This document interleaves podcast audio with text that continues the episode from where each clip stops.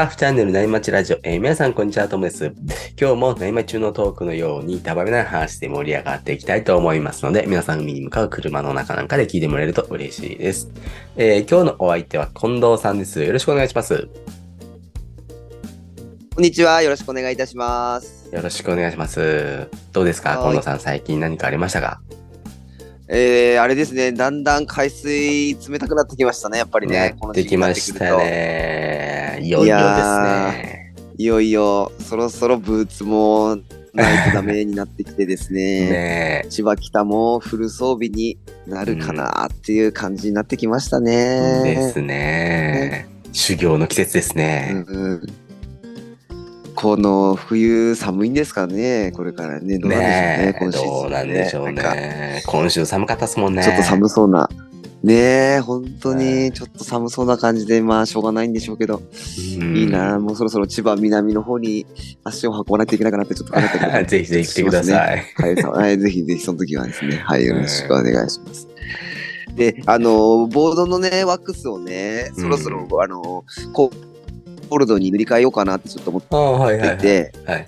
うん、あの、トモさんなんか、ワックスとかってこだわりとかってあります？もう必ず変えるとか。うん特にこだわりないですけど、できるだけ、あの、なんか、うん。海の中に落ちてもいいい自然由来のやつをしよ、し使いますね。今ね、だいぶワックスそういった感じで気の利いたの増えてきましたよね。うん。なんかあれですか、しっかりベースコート塗って、あの、普通にそうですね。やってかん、うん、基本的にベースコード塗ってから上に塗る感じですね。うん。やっぱりね、前はね、そんななかったからあれだったんですけど、今ってちゃんとベースコート塗ってやるとすごいやっぱり違いますよね。うん。でね、なかなかね、ワックス塗り替えるのもめんどくさいんで、僕そのまま ずっと一年中いっちゃう人ですね。あ、どんどんどんどん塗り塗り塗り塗り塗り、こう塗り出して塗り出して、だんだんだんだんもう、あの、ぐっちゃぐ洞ちゃ洞窟の層みたいになってる感じですかそうそうそうです。マジっすか。うん僕は結構あれですね、毎回変えちゃう派なんですよね。おー、偉い。まあ、大体春また今度やって、うんで、まあ夏もトロピカルにしてで、うんで、また冬はって3回変えますね。ああ、偉いっすね。うん。僕めっちゃ汚いです、だから。まあね、その層が守ってくれるっていうのはね、ボードであるかもしれないですよね。傷からね、わかんないですけど。そう。でね、塗り方とかもね、ちょっとこだわりがあるんですけど。へえ。なんか好き、好きなんでしょうね、多分僕、そのワックス塗ってる時間が。あの、あ、まあ確かになんかいいっすよね。ガリガリガリガリあの道具をこうね、あの磨いてる感じがしてね。あ、そうそうそう。あ、気持ちはわかります。それはいそれと同じですね。他のスポーツで言うと道具を磨くっていうのと同じで、そうワックスを塗るっていうのはちょっとね、喜びを感じてるタイプなんですね、じゃあ。トモさんはあんまり感じないタイプなんですね。いやいや、僕もやりたいんですけど、なかなかね。時間がね、そう、小1時間かかるじゃないですか。そ落とすのもね、あれだしね綺麗に落とすのにまずね。大変だしね、ガリガリやって、ドライヤーの熱とかしたりとかね、ねそうそうそそうう、にに日光に当てたりとかね、そうやって、やるんですけど、そう、あれなんですよ。こだわりが聞いてもらっていいですか僕の。どうぞ、教えてください。はい。いや、まずですね、もう、これね、まあ、皆さん賛否両論になって、そんな、そんなめんどくせえことしねえよとかって思ったりするんですけど、はいはい。多分、あの、まあ、ベースコートは普通通りに塗るんですね。うんうんバーっと、なんていうんですかね、こう、まあ、まんべんなくというかですね、普通にまあ、いろんな感じでガーッと、まあ、ぬ塗りつぶすような感じでやるんですけど、はいはいトップコートの方はですね、まずですね、はい斜めにこう、やっていくんですよ。おー、はいはいはい。はい。で、あの、まあ、フロントデッキ使わないので、僕も、はいあ、さんフロントデッキも使わないですか使わないですね最近はや、はい流行ってますけど。そうですよね。はい。まあ、ちょうどあの、ボーボードの、なんだろうな、こう、3分の2ぐらいのところから上からね、うん。はい大体こう、トップコートをね、こう、ひ左上からね、斜めにガーッと降りていくんです。斜めに線引くような感じで。線をね、引いてね。線を引くような感じで、はいさーっと引いていって、はい。で、ある程度は下まで行くじゃないですか。うんうん。ボトムの方まで行くじゃないですか。うんうんうんはいそしたら今度、逆に今度、右の端からまた斜めに行くんですよ。ガはいーッと。はいはいはい。なんかこう、車車線が交差するようになっていくんですよね。はい。はい。で、そこまで行って、また左端まで行ったら、うんめんどくせえやつだと思ってません？いい、大丈夫ですか？大丈夫です。あ、そんなことないですか？そんなことないですか？はい。で、そしたら今度、えー左上からこう横にガーッと下にガーッとってくる。はいはいはい。はい。ガーッと塗るじゃないですか。はいはい。で、そしたらもうあらかたトップコートこれで結構綺麗にこう塗れるんですよね。うんうんうんうん。で、最後にそこから円を描くように、ゴロゴロゴロゴロゴロゴロガーってやっていって、ちょっと玉になるような感じで。バーッと塗っていくんですよね。ああ、は上手そうですね、近藤さん。塗るの。塗ってもらおうかな、今度。い。いや、なんかね、別に細かく性格、細かい性格じゃないんですけど、はいはい。なんかね、そのワックスはね、結構なんかきっちり塗った方がね、うん、なんかね、ちゃんと乗れるんじゃないかなって思ってですね。うんなかなか玉にならないんですよね。そう、時間がかかるから、やっぱりね、そういった感じだと、ともさんの年季入ったボードの方が、やっぱりこう、なんですかね。ワックス玉なりやすいですよね。どんどん溜まっていくから。ね。うん。そう。だからそう、玉にするまでがね、結構時間かかるから。結構ワックス使っちゃうんですよね。ああ、はいはいはい。そう。だからこれってね、いくら地球にいいワックスを使ってるからだといって、やっぱりいいことじゃないのかなって思いながら、なるほどね。資源をいっぱい使っちゃってるのかななんて思いながらですね、やるんですけど、結構ね、なんかね、こだわりがあるんですよね。最近ね、あの、F- FCS で出してるんですよね、また。ああ、ワックスですか？そう。はいうん、ワックス出してるんですよ。はい。それがね、最近お気に入りで使ってるんですよね。へえ。そう。いいんですか、それ今は。回もね、これ、うん、なかなかね、まあなんか、わかんないですよ。なんか、なんかありません？なんか僕、セックスワックスってなんか足に合わないっていうか、なんかちょっと、あ、これもうメイク言っちゃうとまずいか。あれなんですけど。うん、なんかね、往年のやつよりはやっぱりね、最近そうなんですよ。FCS っていうワックスはなんか、ね足馴染み、はあ、本当ですか？あんまこだわりないですか、その辺って。い。なんですね。はそう、足馴染みっていうかね、なんかその、まあこれからブーツ履いちゃうからわかんないかもしれないですけど、んうんうんうん。なんかちょっとこう、んぬめっていうかですね、なんかちょっ。と、そうなんですよ。あの、うん。そう。ちょっと前まではね、フーワックスっていうね、ちょっともっと、はい高いやつもうちょっと高いやつ、うんうんうん。そう、使ってたんですけど、んそれよりは全然安いんで、うん今その FCS のやつ使ってるんですよね。まあ、ショップのね、人にこれいいっすよって言われて、まあ使ってるっていうのもあるんですけど、そうなんですよね。まあいろいろ出てきますよね、これからもね。うんうんうんまあでもいずれもしかしたらね、このワックスもなんかスプレー式のとかになっちゃうかもしれないですしあ、ね。めっちゃ楽、それ。ね、あの、テクノロジーのね、あれでね、ねはい。うんね、そうなんないですかね。あ、でもそれはそれで、あれか、ちょっとそのワックス塗る時間も僕好きだから、うんやんなくていいのかな。はい。ねあの、まあそんな話でしたみたいに塗らなくていいやつとかね、欲しいですね。ねそしたらそれはそれで便利だなって、ちょっと今一瞬思っちゃいましたね。うん。なんかそういう開発してるのかな、ワックスメーカーわかんないけど。あ、でも、それはあれかな、コストもかかるしね、スプレーでの缶とか、またか買っちゃうから値段高くなっちゃうのかな、そうするとね。じゃあ、えーまあ、なんか、うん、皆さんのね、なんかワックスの塗り方とか、なんか教えてもらったらね、またいろんな皆さんこだわりがあると思うので、ちょっと聞きたいですね。そうですね、聞いてみたいですね。はいですね。さあ、そんな話してるとアウトからはいセットが入ってきたんで、そろそろ本題に移りますね。はい。近藤さんの回はですね、大人サーファーにおける体のお悩みに、えーサーファーズ身体管理学の視点からお答えするというスタイルでお話ししていきたいと思うんですけども、今日のお話はノートの近藤さんの記事からサーフィンの持久力についてなんですけど、これはパドルの持久力についてなんですかね。はい、あのですね、これね、サーフィンの持久力っていうと、やっぱりパッと思い浮かぶのって皆さん、まあ、パドルの持久力ですよね。そうですね。うん。で、まあね、あの、ね、CT サーファーがやってるような、ね、JB のようなね、ああいう南アフリカのポイントなんかでね、何キロも乗れるようなポイポイントとかだとね、多分、うんアップスやりすぎて足の持久力がなんてね、うんあると思うんですけど、うんまあ、そのぐらい乗ってみたいですけどね。はい。ね はい。無縁の話ですね。無縁 ねえ、なんかね、足疲れちゃったよっていうぐらい乗りたいですよね。なんかね、本当に本当に。うん。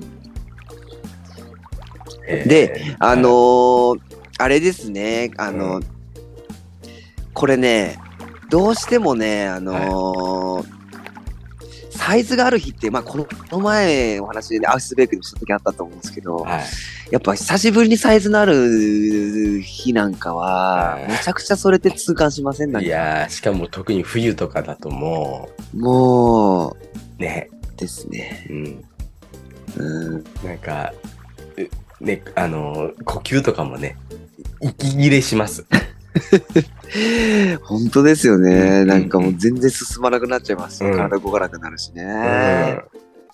これやっぱり。あの練習不足とかですか？持久力って。あのーこれね、まあ、まあ正直間違いなく一番はそれなんですよね。なるほど。はい。うん。で、それ言っちゃうともう今日、今日の話終わってしまうので、練習しましょうになっちゃいますかまあこれ一番の話なんですけど、それがね、うんうんうんまあ大前提にはなるんですけど、うんうんまあ、あとはね、どうしてもこれ年齢とともに、これね、うんうん。全体の体力自体がやっぱり落ちてきますから、これも人間っていうかもう生き物としてしょうがないことなので、うん。うん。ただやっぱそうは言ってもサーフィンね、ずっと続けたいですよね、やっぱり。うん、そうですね。うんはい。なので、今日、まあ、そんな皆さんね、私も含めてね、なんですけども、うんまあ、サーフィンのね、この持久力についてを、うんまあ、主にね、パドルの持久力についてをちょっとね、えー持久力について話したいんですけど、うんまあ、その中で、まあ、知っておいてもらいたいね、この持久力のポイント4つに絞ってね、今日ちょっとお話ししていきたいなと思ってます。は。はいいはいはい。あ、また今日も楽しみですね。うん。このサーファーズ身体管理学っていうのはですね、近藤さんのトレーナーとしての知識と、まあ、趣味のサーフィンを融合させて、えー大人サーファーに向けて体の管理の仕方とか、知識のところを整理したものになります。えーではですね、サーファーの持久力について、えー一つ目のポイントって何なんですか？はい。じゃあ、まずですね、この、はそもそも持久力って何なのかっていうのをちょっと考えていきたいんですけどはも。うん。で、これね、大きく分けてね、この持久力ってね、2つに分けられると思うんですよね。はい。はい。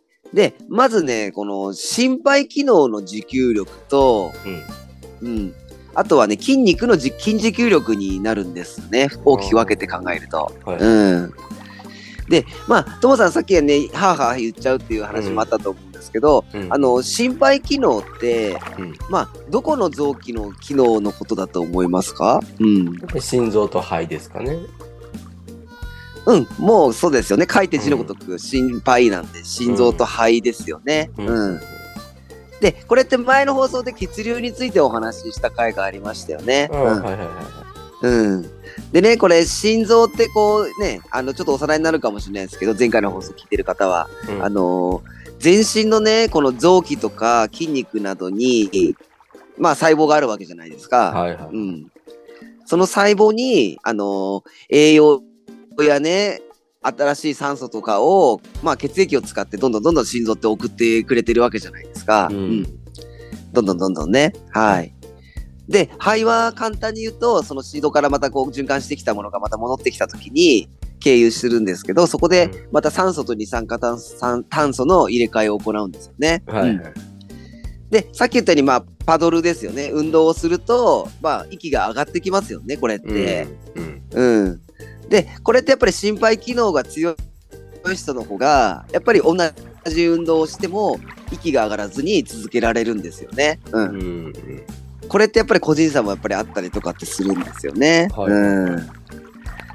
で、これらのが強いっていうことを、強さのことを心肺機能が強いって言ったりするのが、まず心肺機能のことですね。はい。うんスタミナがね、あるってよく聞くんですけど、この心肺機能のことなんですかね。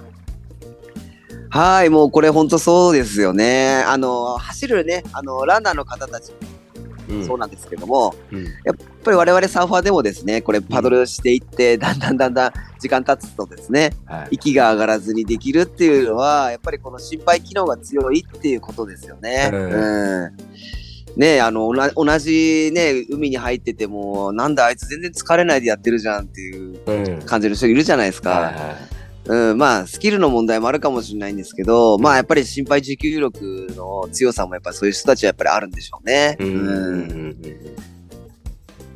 で、あとはね、あの、スタミナのこの要因として、さっきお話に一つもう一つ出てきた、筋肉もやっぱり疲労しないで続けられるっていうのも入るんですよね。ああ、はいはいはい。ううん、まあこれら含めてスタミナってよく言うんでしょうけどね、皆さん。うなるほどなるほど。うん。で、これはね、あの、やっぱり血流がね、あの、筋肉中の中にあるので、まあ筋肉もこう血が巡ってるんですよね。はいはい。うん。で、そこに、まあエネルギーっていう、まあ血糖ですよね。糖分、うんあの、炭水化物とか食べた時にできるエネルギーですよね。うんうん。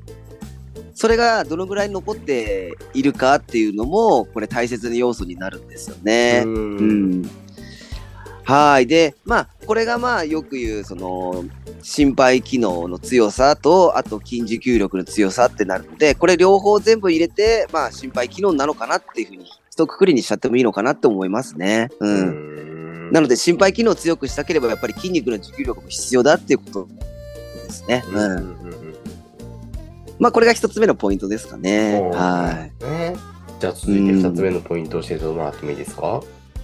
はい。で、これで今度二つ目はちょっと具体的に考えていきたいと思うんですけど、うんうんうんなんでパドルをすると息が上がるのかっていうのを考えていきたいと思うんですね。はいはいはうん。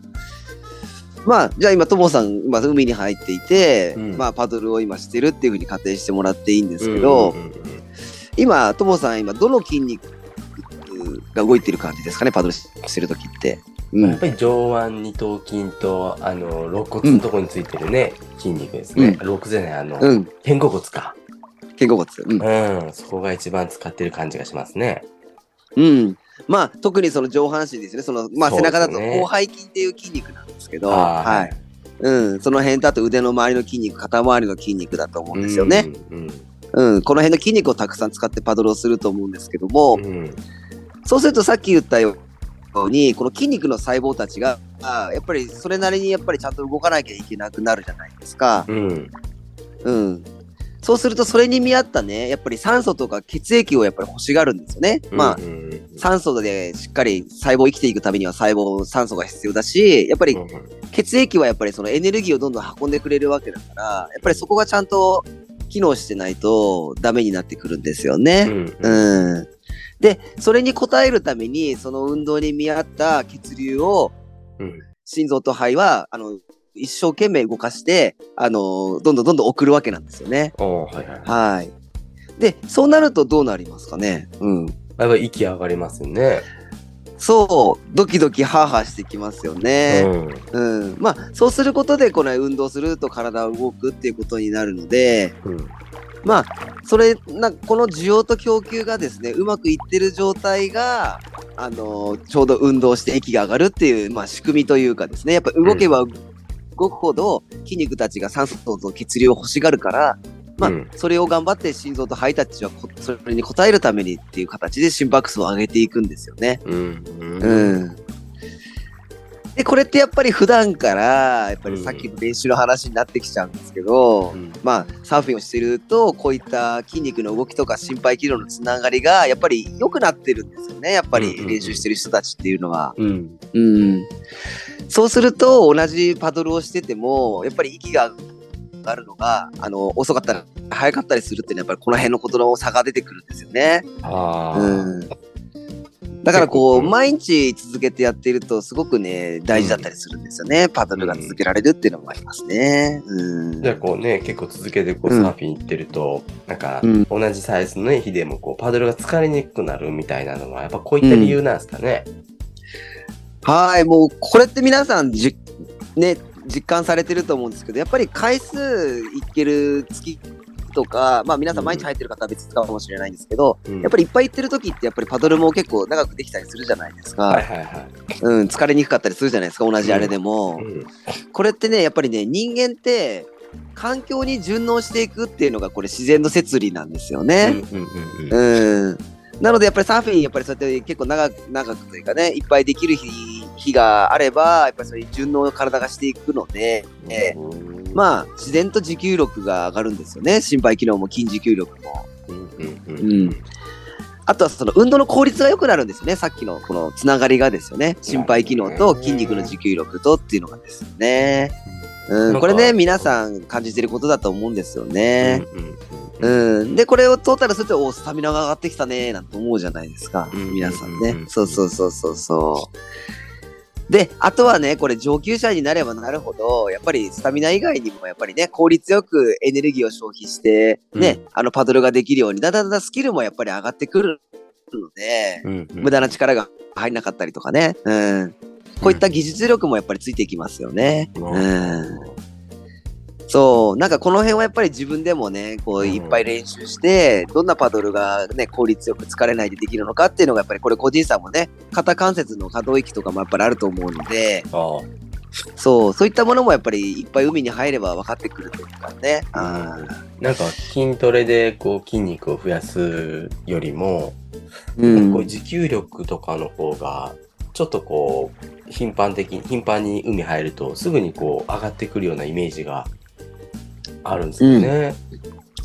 そう、だからね、やっぱり陸トレも大事なんですけど、やっぱりこういったさっき言ったように順順応するんですよね、人間ってね。うんそう。だからやっぱり海入んないでデスクワークばっかりしてればデスクワークがね、長くできるような体になっちゃったりするわけなんですよね。そう。パソコンがね、やっぱりずっとやってる仕事だとしたら、やっぱりパソコンが何時間やっても疲れないようにな父さん何時間座ってても大丈夫なんでしたっけ？ね、やっぱり仕事は仕事だから。腰痛くなるんですけど、めっちゃあ、腰は痛くなりまますけどね。ああ、そうですよね。僕なんかもうすぐ肩こりになっちゃうから、もうできれば座りたくないんですよね。そう。あやっぱりトレーニング指導ができる体になっちゃってるんですよね。やっぱりね、立ち仕事の方が、こう動く仕事の方が疲れないっていう風になるから、これやっぱりどんなスポーツもそうですけど、やっぱり長くやればやるほど、どんどん人間ってそれに合う環境にね、なるようになってくるんですよね。ジョギングとかでもね、ちょっとしだしたらすぐに心肺機能、こう、なん疲れにくくなるようなイメージがあります。あります。間違いなくそうなんですよ。うんなので、いろいろその辺はね、ありますね。うん。はーい。じゃあ3つ目、教えてもらってもいいですか？はい。それでね、この3つ目なんですけども、今、マラソンの話とかジョギングの話できたと思うんですけども、まあ、心肺機能についてはね、今までの通りな感じで順応してくるっていう話をしたんですけども、んまあ、筋持久力についてもうちょっと今度詳しくお話ししていくんですけど、はい。あのーちょっとね、マラソン選手の体をね、思い浮かべてもらえればいいんですけど、はい。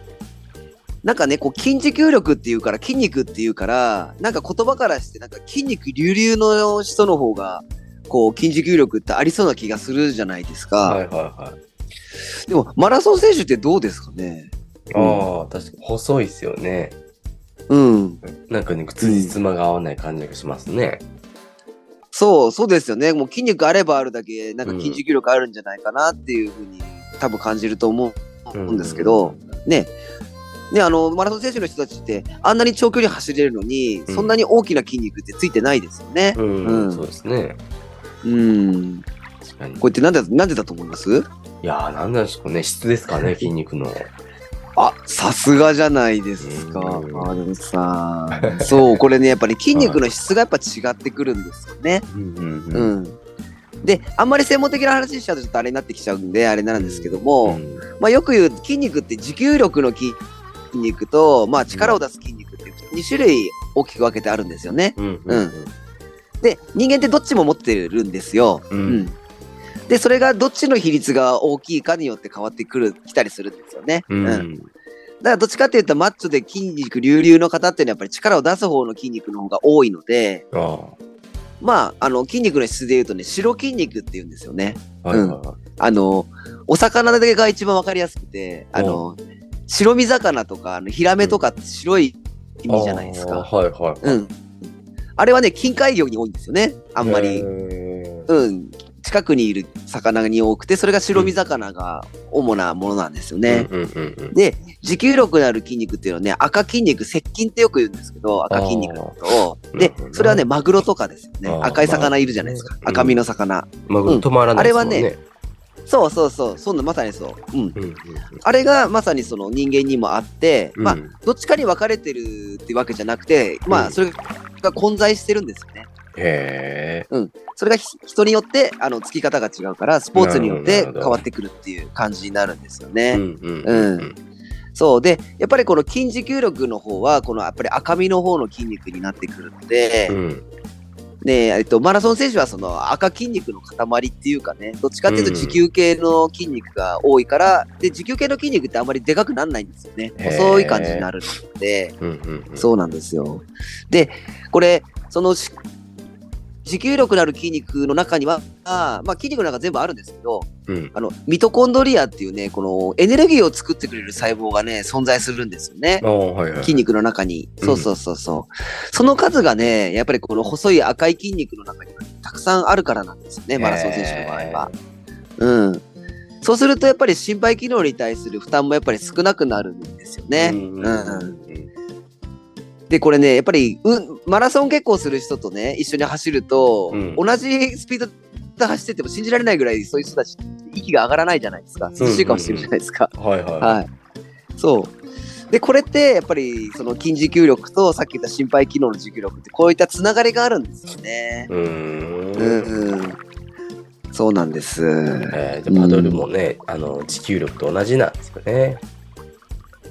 そうですね。練習できる環境にいる人の方が体も順応してくるってことなんですかね。うん。もっとね、海入んないといけないですね。残念ながらね、本当にね、まあ、さっきからね、あの冒頭から結論が出ちゃってる話になるんですけど、はいまあ、本当はそれが一番にはなるんですよそうねで。すね。そうなので、そう、入りましょうね、皆さんね。寒くなりますけどね。ねはでは最後、4つ目のポイントを教えてもらってもいいですか？うん。でもね、とは言ってもやっぱりね、もうどうしても週1とかね、月2回しか行けない我々ね、忙しくなっちゃった大人様の皆さんも多いと思うんですよね。はい。うんで、そんな人に4つ目の最後、まあ、回答というかどうすればいいかっていう、まあ、お話になるんですけど、うん。うん。まあ、一番はね、一番はやっぱ海入るのが一番なんですけど、うんやっぱりこのね、二つのね、持久力、その心肺機能と、あの、筋肉の方の持久力を、やっぱり他の陸トレなどでも、やっぱやるのとやらないのだと、やっぱりやった方がやっぱりいいんですよ。あ鍛えておくことが。やっぱりここは大事ですよね。あ、うん。ああこれは以前のね、うんリコテリクトレの回でもお話ししてましたもんね。そうなんですよね。うん。もうね、これね、さっきの一番話の、ああれに戻すんですけど、うんまあ、年齢とともに全体的な体力もやっぱり落ちてきちゃってるわけなんですよ。だんだんだんだん人間って。はいはいはい。で、やっぱりね、何にもしなければこうやってどんどんどんどんやっぱりね、どうしても落ちてきちゃうわけなのでう、ん。うん、やっぱりね、動かないでいいんだってね、体もね、だんだん怠ける方向にどんどんどんどん順応していってしまうんですね、ややらないと。そう。うん。なので、やっぱり心肺持久力を高めたいんだったら、うん。うん。水泳とかね、まあ、うんプールで行ってね、うん。あとはジョギング、あとはダンスなんかの、まあ、有酸素運動ですね。はいはいはい。うん。うん。でね、筋持久力だったら、やっぱり、まあ、やっぱり筋トレですかね。ウェイトトレーニングなどもね、筋肉をね、やっぱり使って、どんどんどんどんややる運動になってくるので、うん。うん、やっぱりこの辺、えーやっぱり陸トレっていうのはやっぱりやらないよりはやった方が我々大人サーファーはいいかなっていう気はしますうね。んうん。うん。まあね、重ねてようですけど、やっぱりう海でね、練習するのが一番なんでね。ははいはい。い。まあ、この辺、陸トレするよりは海に入った方が何十倍もいいかもしれないんですけどね、特にパドルなんかはね。う。うんんうんうん。まあ、そんなことは言ってもね、まあ、あの、現実を受け止めてですね、皆さん諦めずにね、頑張りましょうね。うん。頑張りましょう。まあ、海に入るが楽しいですもんね。そもそもね。そう、あの、やっぱりね、パドルがスムーズにできるとね、楽しさ全然違ってきますよね。うん。すぐアウトに出れるしね。そうですね、ね。テイクも早いしね。うん。そうそうそうそう。やっぱり、そうするのはやっぱり日々の努力になってきますから。うーん。そうなんですよね。うんじゃあ今日の話まとめるとですね、はい。えーサーフィンのね、持久力っていうと、こう、心肺持久力と筋持久力があって、まあ、どちらも落とさずにいることが大切で、まあ、そのためにはやっぱり海でね、練習するのが一番なんですけど、まあ、陸トレも、えー目的持って、こう、練習することで補うことも可能だよっていう感じですかね。はい、もう本当にその通りですね。うんはい。ね。ねやっぱりこ,、ね、こっちいるとね、もう陸トレはめんどくさいしね。う ん時間も取れないからね。しかも寒いし。そう、寒いしね。ああ、もう今日ジョギングいいかなとかね。うんああ、今日ジム行くのめんどくせえからいいかなって多分なるんですよ、これ。うん私もそうですから。うん、冬はね、美味しいものもいっぱいありますしね。そう。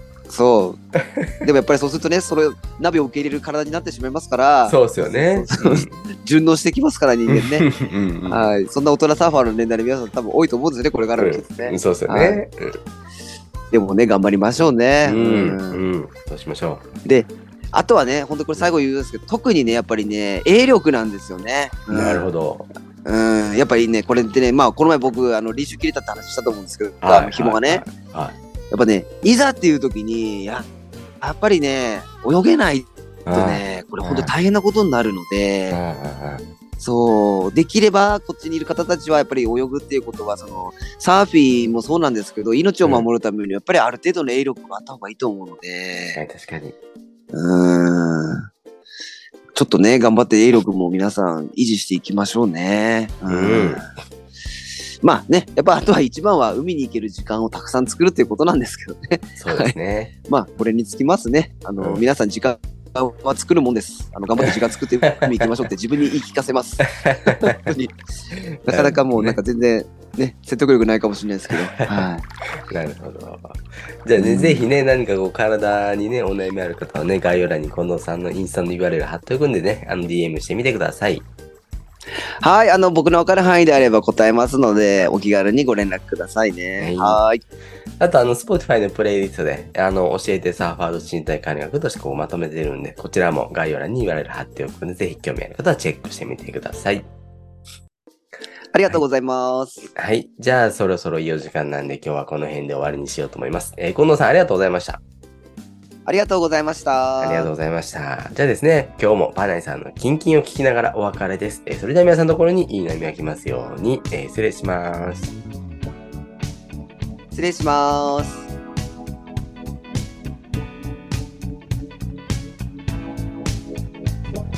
静かに暮らそう君がそう言うから引っ越した